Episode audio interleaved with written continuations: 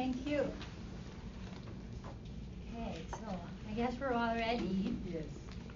So I'm Dr. Gina Fernandez. I just joined the practice not too long ago. Uh, I work in DHMC, so I might have seen some of you around. Uh, first of all, thank you for coming to our lecture today and hope we'll get a good session today and learn a lot about osteoporosis, or at least some of it. Um, we're being joined by our co our friends from I Haverhill, so they're uh, we're being broadcasted, and some people in the home too can listen to us. So to all of you out there, thank you for joining us. So our topic for today is about osteoporosis. I get a lot of questions with this topic among my patients, so I thought it would be a good idea to give a talk on this. So before we go on into some of uh, our main lecture today, let's get just get a short review of what really osteoporosis is. So when we're saying osteoporosis and you read this in your test results, what does this really mean? So osteoporosis is actually a medical condition where the bones get weak or fragile and they're more likely to break easily. So you can see in the if you can see my pointer, so this is what a normal bone will look like.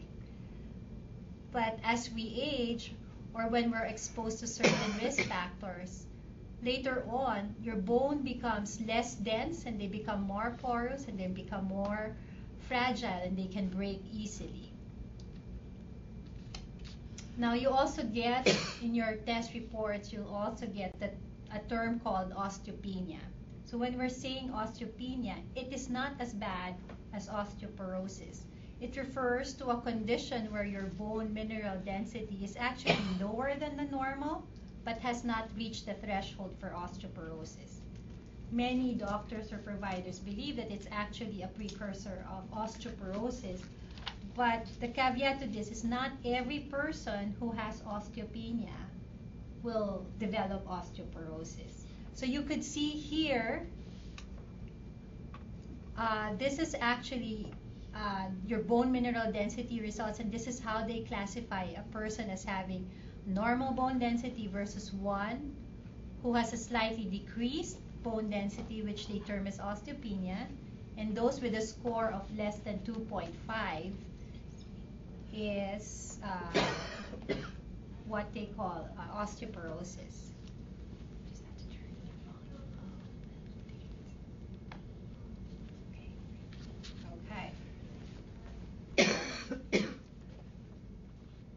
So this graph will actually show you uh, the changes in your bone mass over time.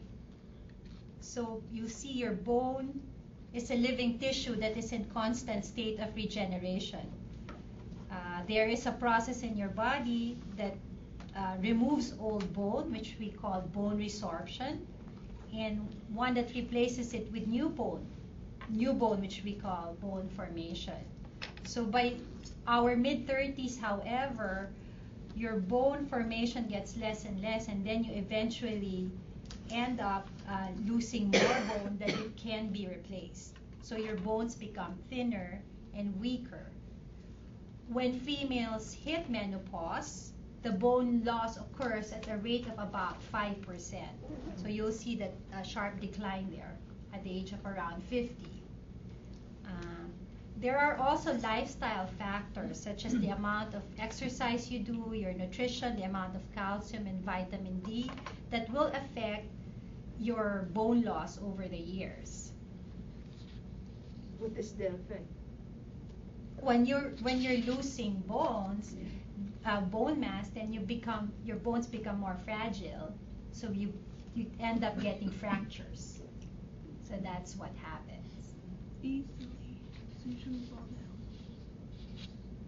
Sorry?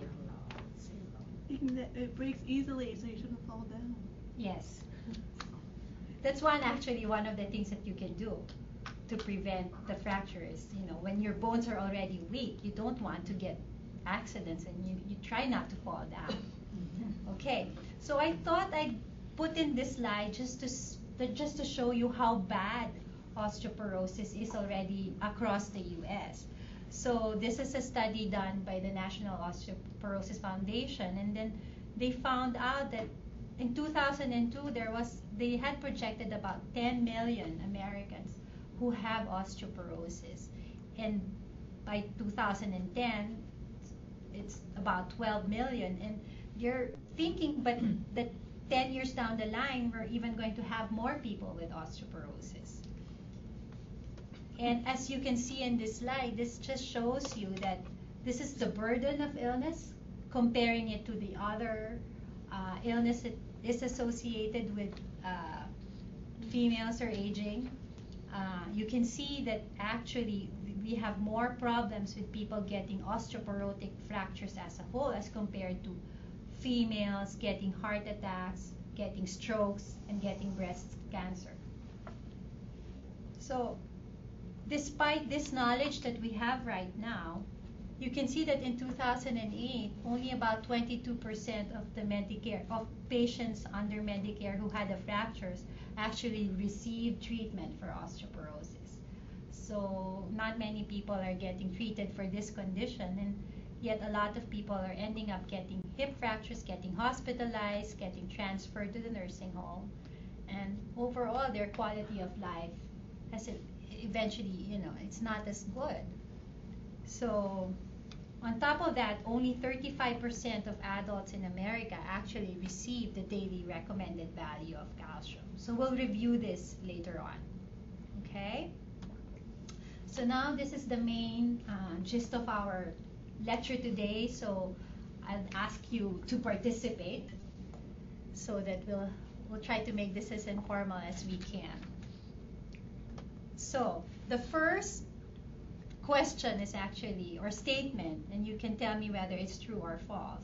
Osteoporosis is only a problem of older Caucasian women. False. Good. False. Good. So the number of women who's actually 50 years of age and over with osteoporosis right now is about 4.5 million. But there are also uh, male individuals who are affected with this disease, although much less, uh, about close to a million. And although Caucasians and Asians are at highest risk for osteoporosis, even blacks and Hispanics are also getting the disease. Okay. Osteoporosis is painful. No. Very good. Though I've had some of my patients complain that you know they hurt, but they have osteoporosis. So osteoporosis is actually what they call a silent disease. So it doesn't uh, have symptoms. It is when you actually break a bone, and that's how people find out actually that they have osteoporosis. That um, uh, that can cause the pain. It's not the weak bones, but when you fracture, that's what causes the pain. And that can also lead to your long-term disability. So what about this? If you drink a lot of milk and exercise, you are not at risk. Yes. False. No, so we have Not as much of Yeah. not Yeah. as much. Yeah. Well, that's true Yeah. because there are risk factors that is already inherent in you that no matter what you do, you cannot change. However, so what are these risk factors first? These risk factors that are inherent in you that you cannot change. So this include your gender, being female more than male makes you at risk already to begin with of having osteoporosis. Um, your age, your body frame.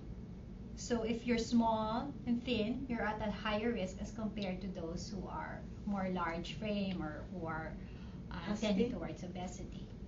Who are husky. But this, you said thin. No, and- no, Thin it's- and small frame. So if you are small framed and thin, Like you. you're more like you. you're probably going to be more at risk for osteoporosis than someone who is on the heavier side Oh, or obese. yeah. But I thought the obese is bad for your backbone because you know you carry your whole belly and so. Yes, it is bad for your arthritis, but somehow they found out that uh, people who are obese or o- who, who tend to be on the heavier side have actually better bone scores. And we don't necessarily know the explanation for this. It's just what they're finding out. But it doesn't mean that it's good to be overweight as well. Watch out, don't eat to your faces then. Okay. So another risk factor that you cannot change is, of course, your ethnicity. And I've heard this comment earlier about family history. So osteoporosis tends to run in the family. Oh, okay, so if a family me- member like your mom or sister has osteoporosis or breaks a bone, then there's a greater likelihood or chance for you mm-hmm. to get it. Now, what are other risk factors that might be modifiable? As she said, you know, it's it's it depends. You know, you while you do have risk factors, there are certain things that you can improve, so you can lessen that risk. So you other risk factors that make you prone to having osteoporosis is a diet that is low in calcium and vitamin D. Medication use, including, you know, a lot of people are using steroids for one reason or the other. Like if you have chronic arthritis, your rheumatologist might put you on steroids. If you have pulmonary problems like COPD, you might be on prolonged steroids. So that can cause your bones to become weak. So another common risk factor is people who are um, on prolonged bed rest or who are mostly immobile. They have also an increased risk for developing weak bones. Smoking is also a very strong risk factor for osteoporosis, as well as drinking alcohol. Now, anorexia nervosa is actually an eating disorder. It's not commonly found among adults, more towards the younger age group, but it, they have found out that that can also cause uh, osteoporosis. Now, okay, what about this? The osteoporosis test is painful and exposes you to a lot of radiation. False. False, very good. So the osteoporosis test is actually what you call DEXA or dual um, X-ray absorptiometry. So it's also known as your bone mineral density test. So it is quick and painless. Most of you who've had it know that it only takes about five to ten minutes. The actual wait time to have it done is possibly longer than the actual test itself. And the amount of radiation you get is actually very small. It's actually even smaller than getting a routine chest x ray. And for people who travel a lot, you're even 10 to 15 times more, uh, getting more radiation with a flight from San Francisco to New York than the actual radiation you get from uh, bone density. So it's really something that I think I have patients who are very worried about the radiation they're getting when they're getting the bone density. I think it's a good, I think they really should talk to their provider and discuss having this test done. Um, your Medicare will cover it every two years, uh, especially when you're on treatment for osteoporosis. So that shouldn't, uh, your fear of the test shouldn't hinder you from getting tested. Okay, now, what about this? There are measures to treat osteoporosis. I don't know. So once you have it, can you treat it? Yes. Yes. Okay, that's good.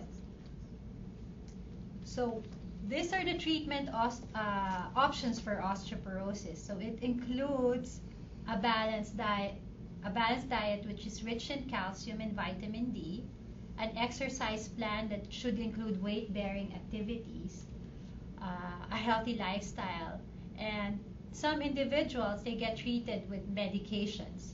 Like you've seen uh, people taking Fosamax, Reclast, the bisphos they call them bisphosphonates. So these are actual uh, medications that are used to treat osteoporosis. Even though they don't work all the time, though. What- They, they do not work all the time. They don't, but there are other second line options. Okay. So you've seen in the um, commercials lately this injectable medication called Prolia or denosumab. So that's a newer agent that they're using now to treat osteoporosis. Uh, there is also a parathyroid hormone that uh, they're using to treat osteoporosis right now. But let me ask you a question, maybe I'm getting ahead of myself. Mm-hmm. Or like, when a person takes medication, Mm-hmm. if it isn't working, how, can the doctors, like I have an aunt, she took Fosamax for eighteen years. Oh. For eighteen years, she took the Fosamax. Ooh. She's fall, she had fallen twice. Mm-hmm. Now she's eighty-seven. Now she's, they, t- finally, they took the Fosamax away. And now they're giving her injections every six months. Oh. So the Fosamax didn't do a thing for her. So those The injections, see it. uh, is that a good thing, the injections? Yes. I heard So about that too. I heard about the injections, is Yeah, that a good so thing? some of these medications, so uh, we don't know whether, actually for your aunt, we don't know whether the Fosamax worked or not. The only way it didn't because she broke her hip No, that doesn't, eh, see, that's the cla- that's the clarification that we will need to do. So it doesn't mean that just because you're taking this medication, or even now that she's taking the injectables, Yeah. that The she will not break the bone. So, She that's, was- the- the- Like she, for eighteen years she took it and maybe three or four years later, Yeah. well, she broke her hip. To Yeah, Yeah. that happened to my mom too. To me, My after mom taking broke all her this hip. medication, obviously Mhm. it didn't do a thing for you. but that's why they do the testing, the bone density every two years, to know whether the medication is It's working or not. So that should tell, okay? Yeah, I- Because I, s- they put me on medication a year ago. Mhm. It's only one pill week, but I hate to take it. I didn't want to take it. Because I mean, I have it this, Yeah, you yeah. know, sample right there. Yeah. Mhm. And uh, I'm, an- and I'm, I'm anxious to have my density test done again because Yeah. if it isn't working, Yes. why take it? So don't, uh, the recommendations actually is to have it tested every two to three years.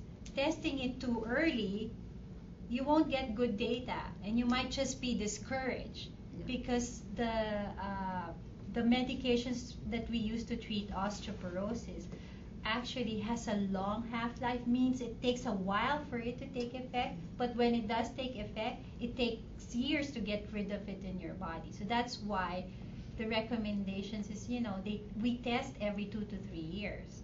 We can't it's going to be useless and pointless testing every year No, I, I, no, I Yeah. agree with that, but ob- obviously, after two years or Mhm. three years, I should have Yeah, the yes. density to see if the medication is working. correct Because So, I hate to take the medication. Can I say something and about medications? I was on the estrogen medication Mhm. for breast, and then I got breast cancer, and the Mhm. doctor took, told me to go off the estrogen Mhm. because it could spread the bre- breast cancer. yes So he told me not, they took it off it when I got Yes. breast cancer. So they took me actually, that was one of the earlier treatments we had for osteoporosis was to Estrogen. I was replace on the that. estrogen because of the belief that when you're losing the estrogen, when you hit menopause, the bone loss gets faster. But unfortunately, there were females who developed the breast cancer. Yeah.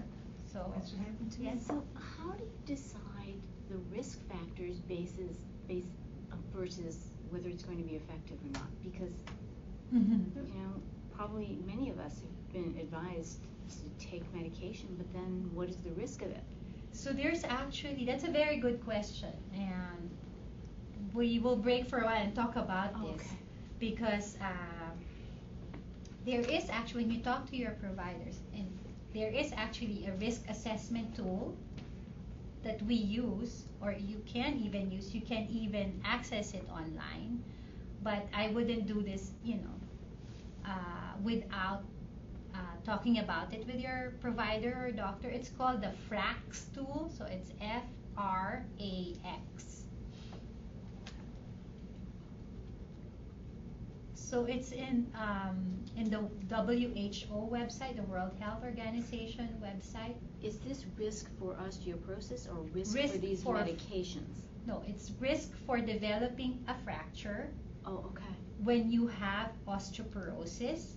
Oh, okay. So that will we use it as a guide uh, to to tell us which uh, population of patients will benefit more from treating the osteoporosis with these medications rather than, you know, no, not. It depends upon your risk factors, it depends upon your gender, it depends upon your bone density score.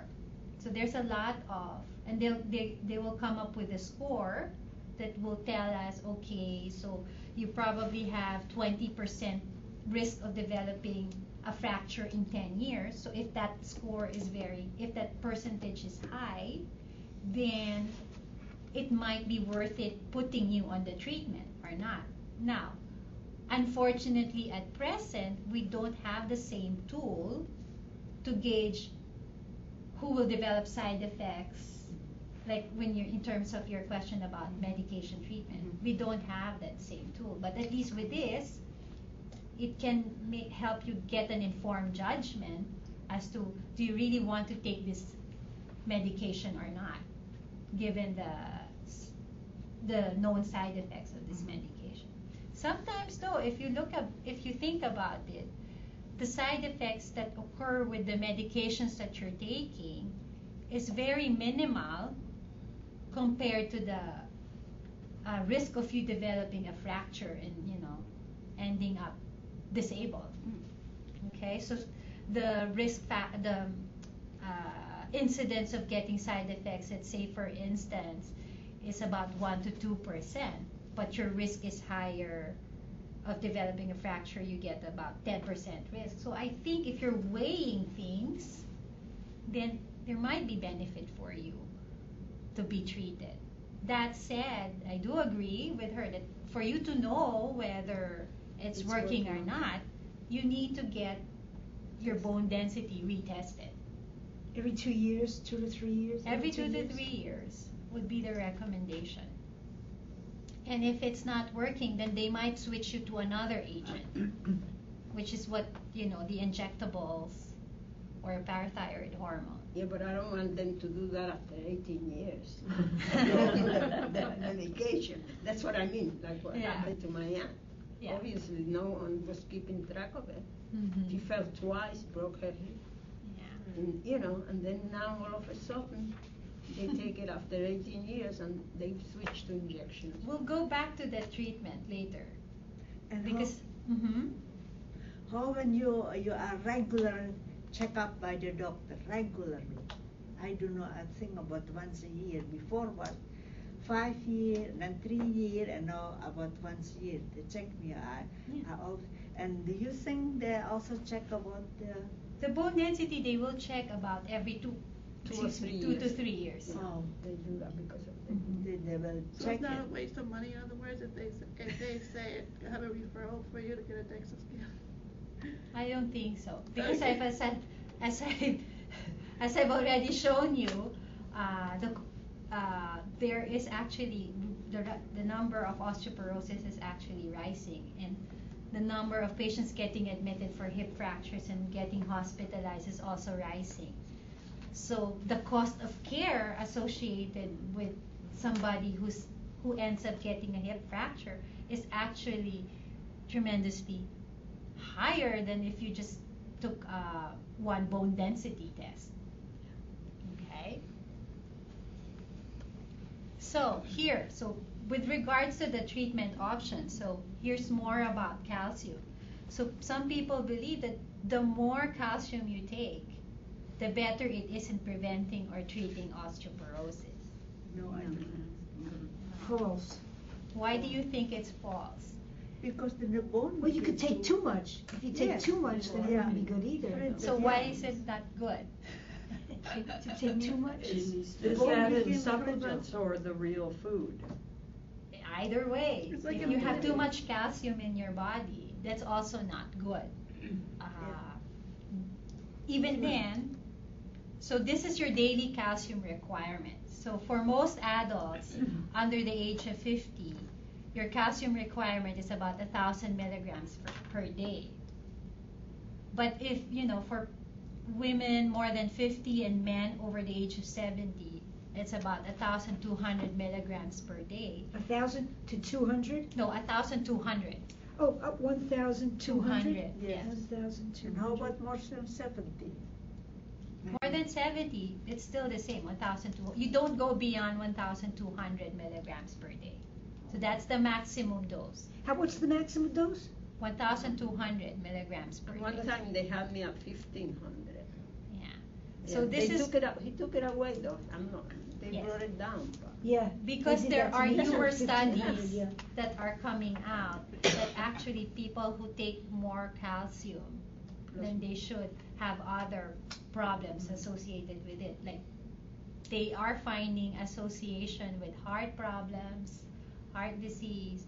So they're saying that too much of too much of uh, taking calcium is also not a good thing. Yeah, that's why it's so Okay. confusing. Besides, they didn't see any additional benefit in people who are taking more than 1,200 milligrams per day.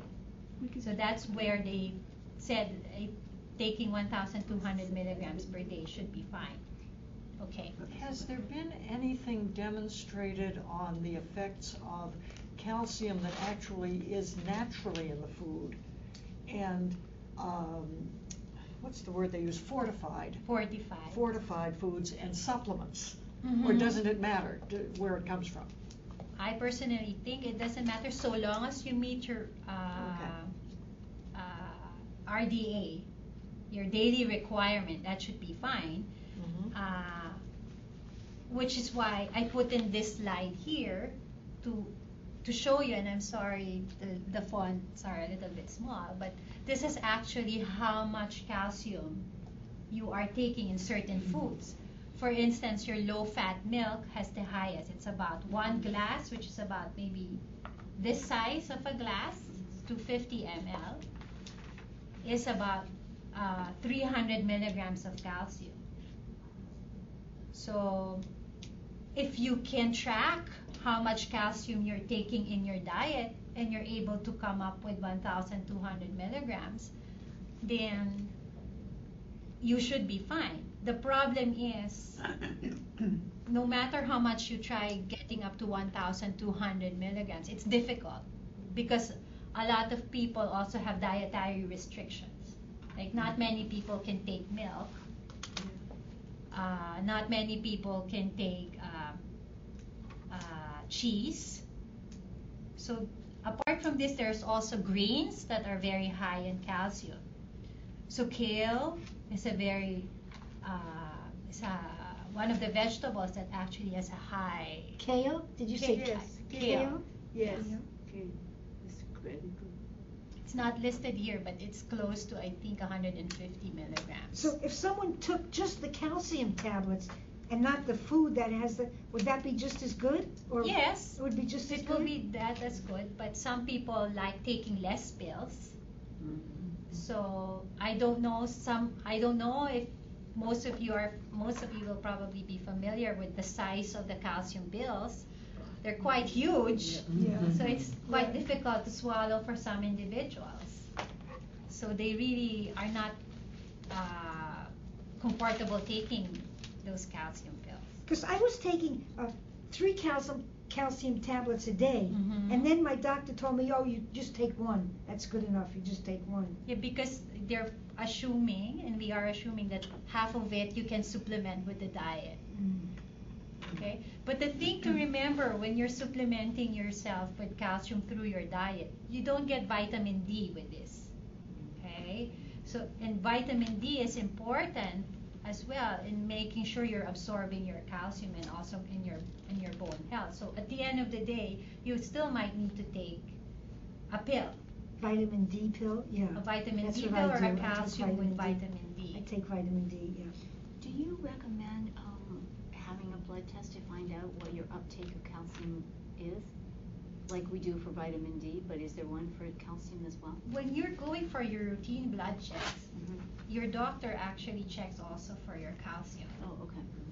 Uh, it's part of your It's part of the CBC. Okay. Mhm. No, it's part of the chemistry. Okay. Okay. Do you know how many milligrams is in an international unit? Uh, Because they always, in the supplement uh, bottle, they always write calcium and IU. the, so usually calcium is reported in uh, milligrams, and the IU is actually for vitamin D. Oh, Okay, so which will be the next one? Are you gonna be giving us some handouts that explain, that tells what the calcium content it is in all the food and, are you, do you have I- any handouts you can I give us? could certainly ask them to give you a print, you know, leave a Okay. print out. Oh, that would be good, yeah, Yeah. that would be helpful. So, in relation to the question about vitamin D, so you get enough sun exposure. So I get this a lot. I go to Florida, I get enough sun exposure, so why do I need to take vitamin D? Is it true or false? False. False. Very good. So even though you get a lot of sun exposure, you still can have low vitamin D levels because there are certain disease conditions that make you prone to have low vitamin D levels. For example, if you have some malabsorption problems, you're not absorbing enough of that vitamin D in your GI tract. If you have chronic kidney problems, you're probably not getting enough of the vitamin D as well. So it sometimes it you know you you would still need to most of the times you still need to take your vitamin D supplements. And this is the daily uh, requirement that's suggested right now. It's about 800 to 1000 international units for those who are age 50 and older. So this is based on the recommendations by the National Osteoporosis Foundation. There are other uh, societies which will say uh, different vitamin D requirement. I tend towards these recommendations. Okay, now, depending on what your level of vitamin D is, and some of your providers might be checking vitamin D levels, they might give you a higher dose.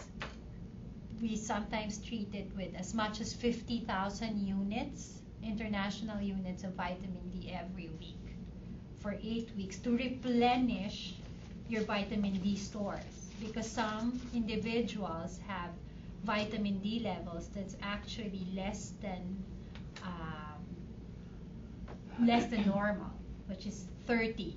So when you're getting your lab test results, they check vitamin D. You want that level to be at least 30 uh, nanograms per ml. So if it's less than 30, and then again, I'm not saying about 29 or 28. I'm talking about people getting levels of 18 or 8, and they have we have people who have these very low levels. They need to re- be their stores of vitamin D need to be replenished. So they need to take a higher dose of vitamin D before they can go on to the supplementing it.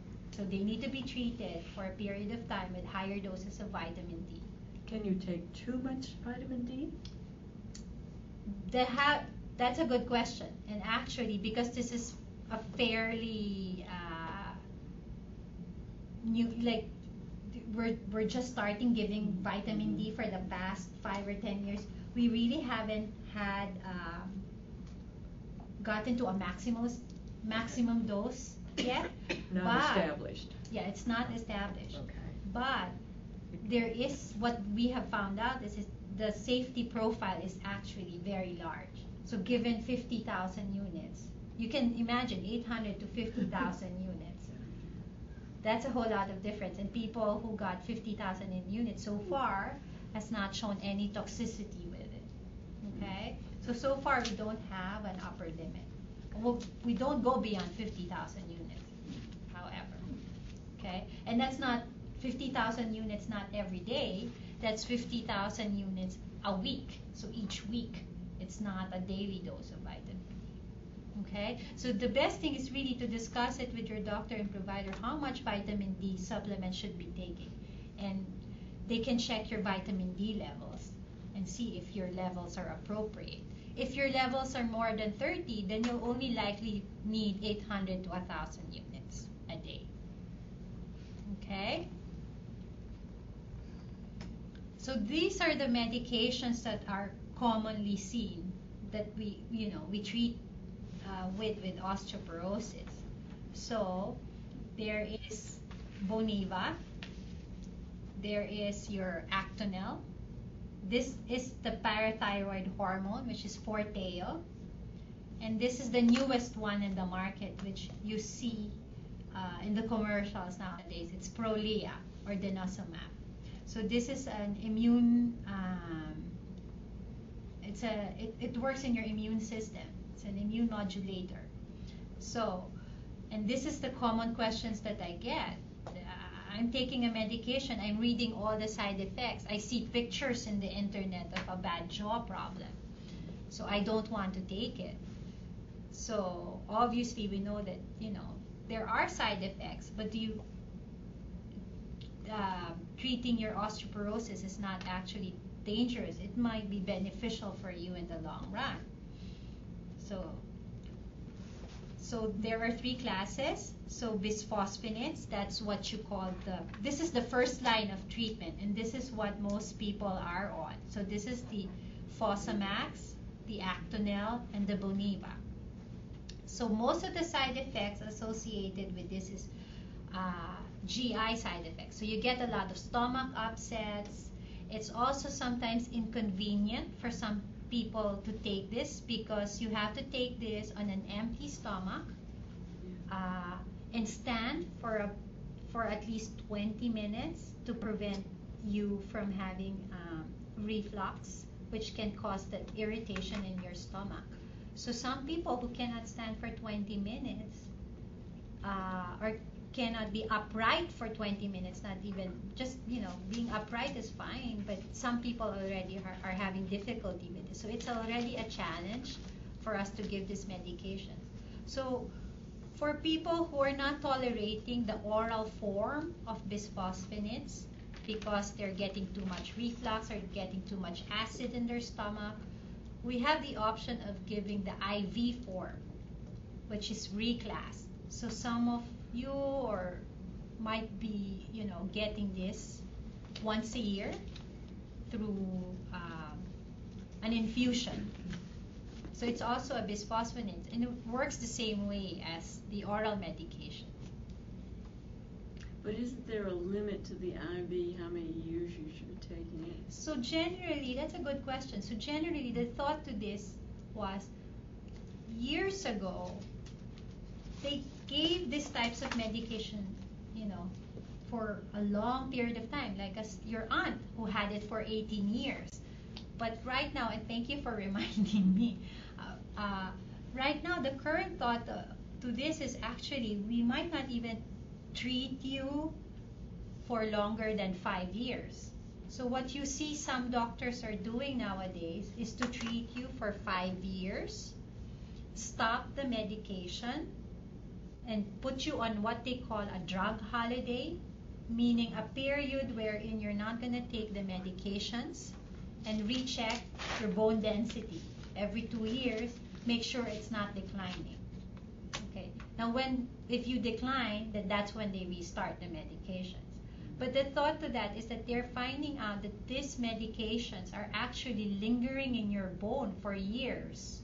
So you really don't need to be treated for. Uh, in some individuals, they linger in the bone for years, so they really don't need more than five years of treatment. Uh, what what they need is just to you know we, we just monitor them and see whether they need to be retreated or not. The problem with these medications nowadays is when you're taking this, they've also found out that while they're preventing you from having hip fractures and fractures in your spine, you are also more likely to break other other bones in your body, which is what they call the non-osteoporotic fractures. So you can have fractures in your long bones, for instance. So that's why they're hesitating now giving these medications for a long period of time. My mother had osteoporosis, and her bones were like falling on top of each other. They were, fo- she was Mhm. very hunched over. Her bones were That's literally falling on top of each other. Mm-hmm. And that's the, And she that's finally broke her hip, fell down the stairs, and broke her hip. yeah. So those are osteoporotic fractures. Yeah. But yes. For the Reclast, Mm-hmm. you can have it as many as five times, five years? What do you mean five? Uh, Once a year for five years. Yes, because I'd, I'd heard that maybe there's a limit to two years, but that's not true.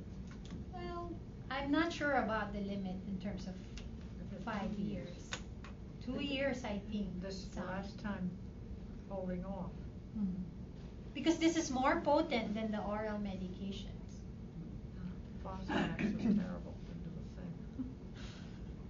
Fosamax, you'll have to take this weekly, uh, the Boniva monthly, so it's a little bit more convenient to take the Boniva, but they all have the same side effects, some more than the others. Like, you know, most of the common side effects is GI symptoms, very bad reflux and acid. Oh, I have that anyway. Yes. I've read about studies that showed the, um, the Fosamax-like drugs, um, did increase bone density, but that the incidence of fracture didn't go down. Yes, that's why, and not because the incidence of osteoporotic fractures did go down, but the Ah. fractures of non-osteoporotic fractures, which Made up means for it, yeah. So- uh, went up. So that's why they're saying, is it really worth giving the Fosamax longer than five years? Do- So did the- maybe you will, you know, maybe if five years is enough of a treatment, and what you do is stop it, stop it at five years. And this is what some doctors do. They stop it after five years because of this findings that came out that Mhm. uh, they're noticing more fractures. But that's not Did the fractures of non-osteoporotic Mhm. bone happen after five years usually? Yes. They did, I see. That's why they said like I maybe see. five years is enough. Right. Mhm. But it's still not clear, so some people are still giving it uh, longer than five years. So we're still in that gray zone. Uh, So you should have a, a DEXA scan? when you're on treatment, you should have a DEXA scan at least every two to three years to see whether the treatment is Yeah. working or not. certainly after the five. Yeah, certainly. If they're considering stopping the treatment at five, I normally check in at five and then, so that we have a baseline where we are and then two to three years down the road, repeat it and see if you're going down or not. Then we might think uh, of putting you back on this agent or maybe choosing another agent such as Prolia. Okay. is the one I take. What's next? So Forteo, most of this is That's that one you see that actress. this is also um, injectable. I don't see a lot of patients taking Forteo. It's a parathyroid hormone, uh, basically. Uh, and also, and this is the Prolia, which you'll see a lot of people are getting. You know, they're getting uh, That's this. twi- That's twice a year, isn't it? That's twice a year, every six months. And the most common side effect that is associated with Prolia, it's not really a common, I should uh, not use the third common. The worst side effect. So if you're, if the bisphosphonates, you're worried about jaw, necro, jaw necrosis, which means a very bad, um, you know, uh, thinning of your jawbone, they become necrotic and they become infected. It's if you've seen pictures of it, that's why people are scared uh, about jaw necrosis. Of um, that's the most common, the more uh, the worst side effects in bisphosphonates. People taking Prolia, they have found out that some of them do have spontaneous thigh fracture. So their thigh bone.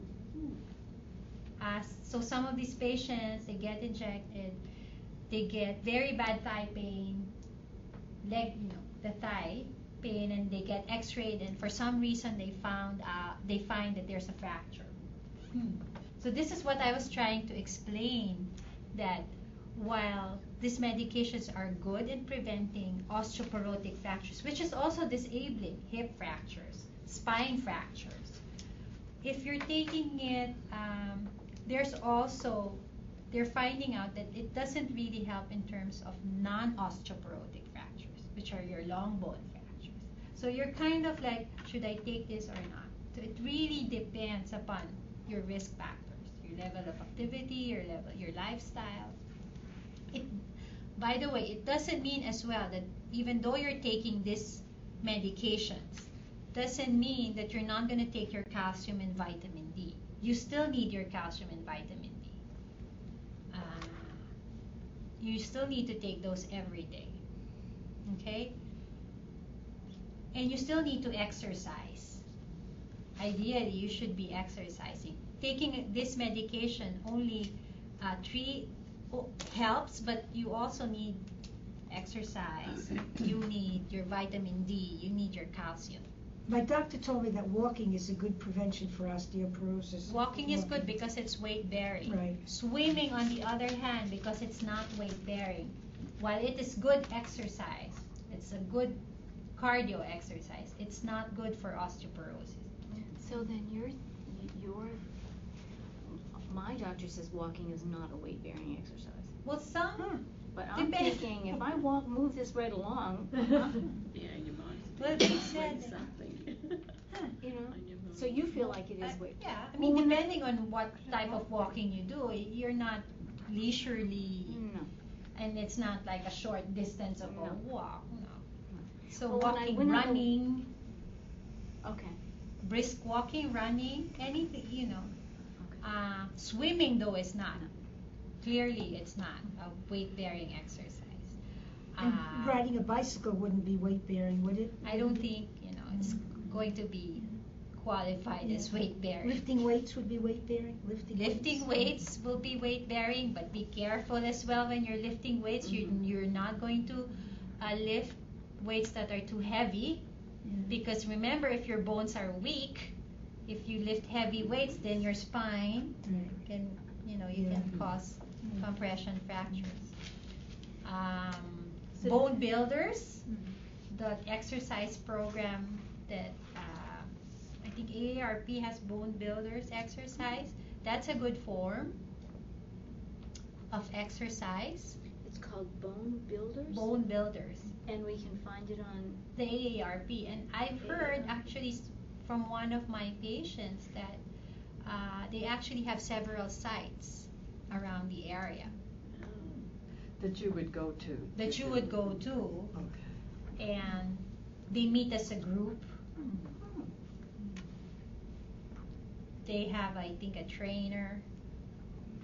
Much as you learn from us, we learn from you as well, our patients. Do you know if they charge for that? Do they charge for that or? I'm not sure though, but I think it falls if it falls under AARP, they shouldn't be charging for that. So is it true if you develop your muscles too, that they help to protect So the bones? that falls into the category of fall prevention.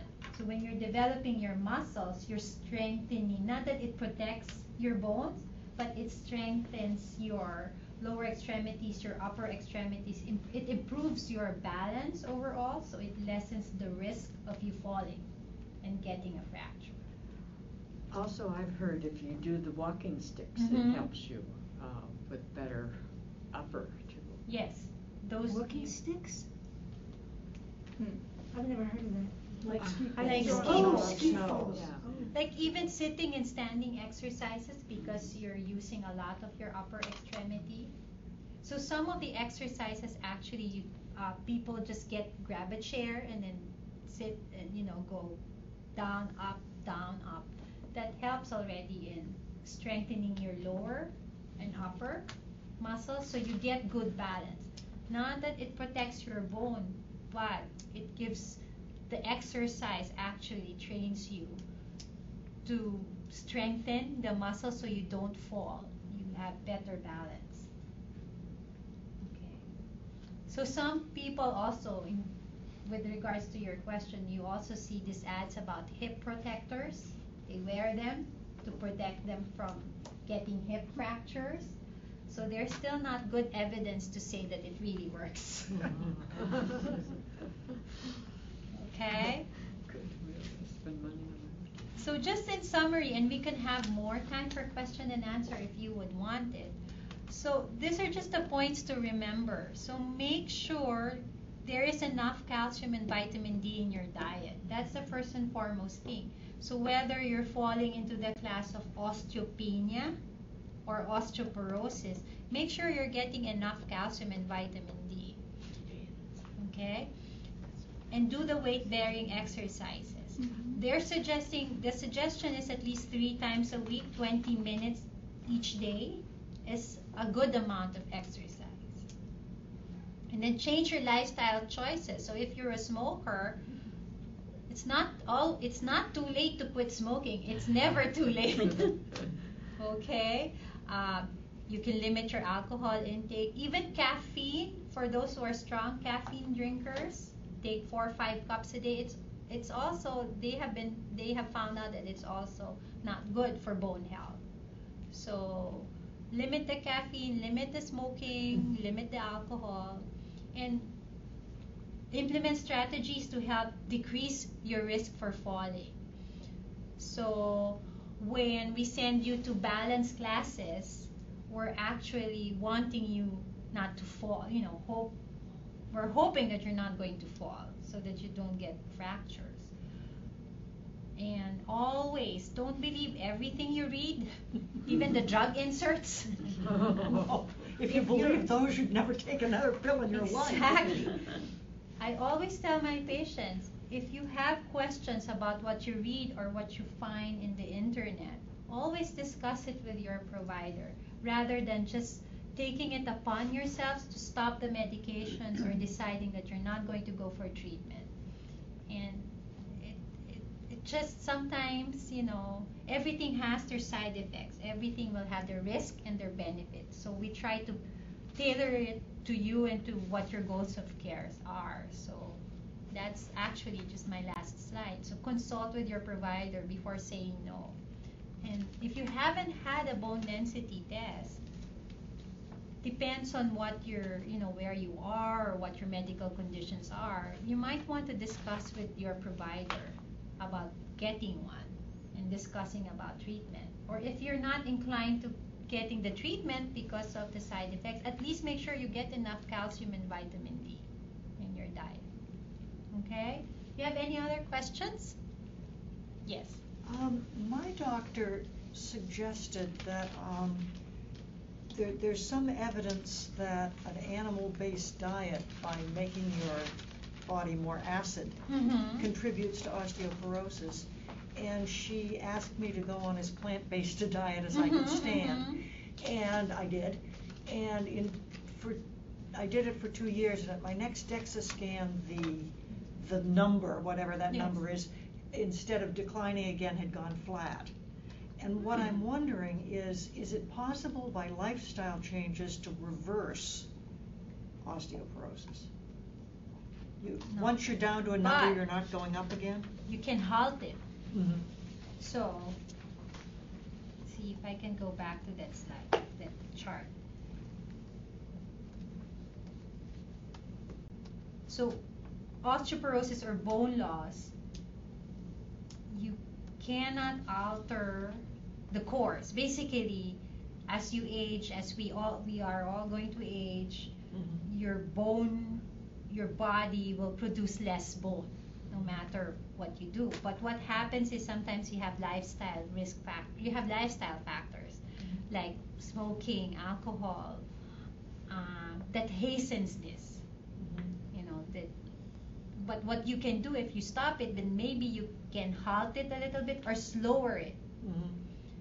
Which is possibly why your bone density became stable when you reverse that. Has there been any, It's not gonna, it's not, I, it's, you can't reverse. is there any work being done systematically, you know, double-blind tests and all, Uh-huh. to check that plant-based diet idea Yes. out? There are a lot of clamor for it. Uh-huh. Uh, with the, with the plant-based diet, there is a lot. There's actually a lot of uh, research going on right now with Mediterranean diets. Mhm. There was a big study actually that came out. What is a plant diet? Is that when you don't eat meat?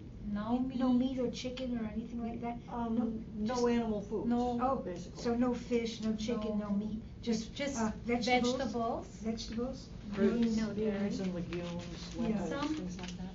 Some uh, uh, do they have they vary in terms of what how how strict how strict do they go in terms of plant-based diet diet. Some people don't eat dairy is included in the plant-based if you're strictly plant-based then some people don't include the dairy. So again but be careful before going into this diet regimens discuss it with your doctor or provider because not everybody is going to be the best candidate for this plant-based diet. Okay?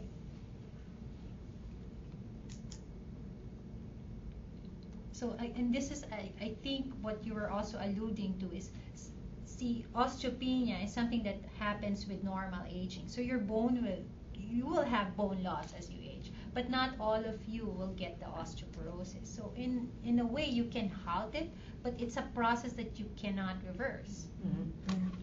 Okay.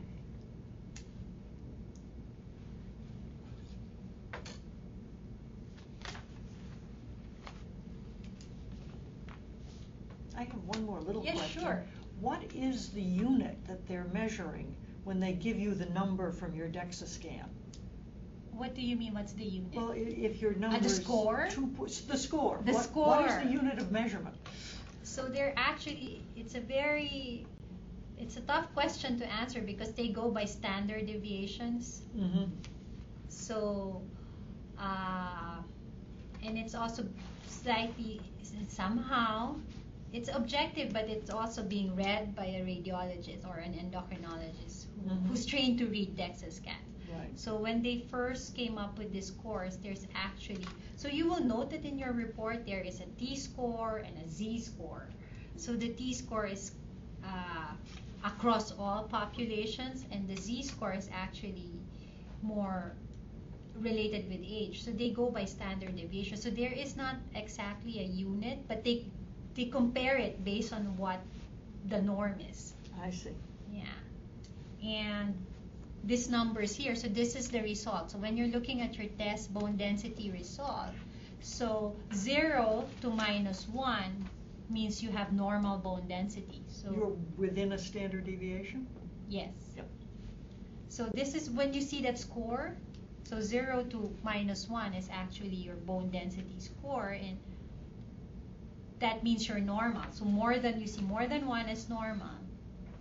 Now osteopenia is when you get minus 1 to minus 2.5.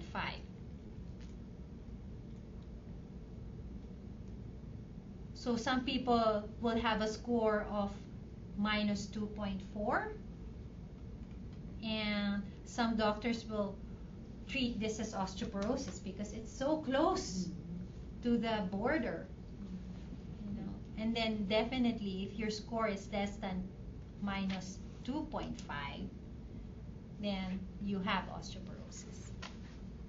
Okay let's do you have questions?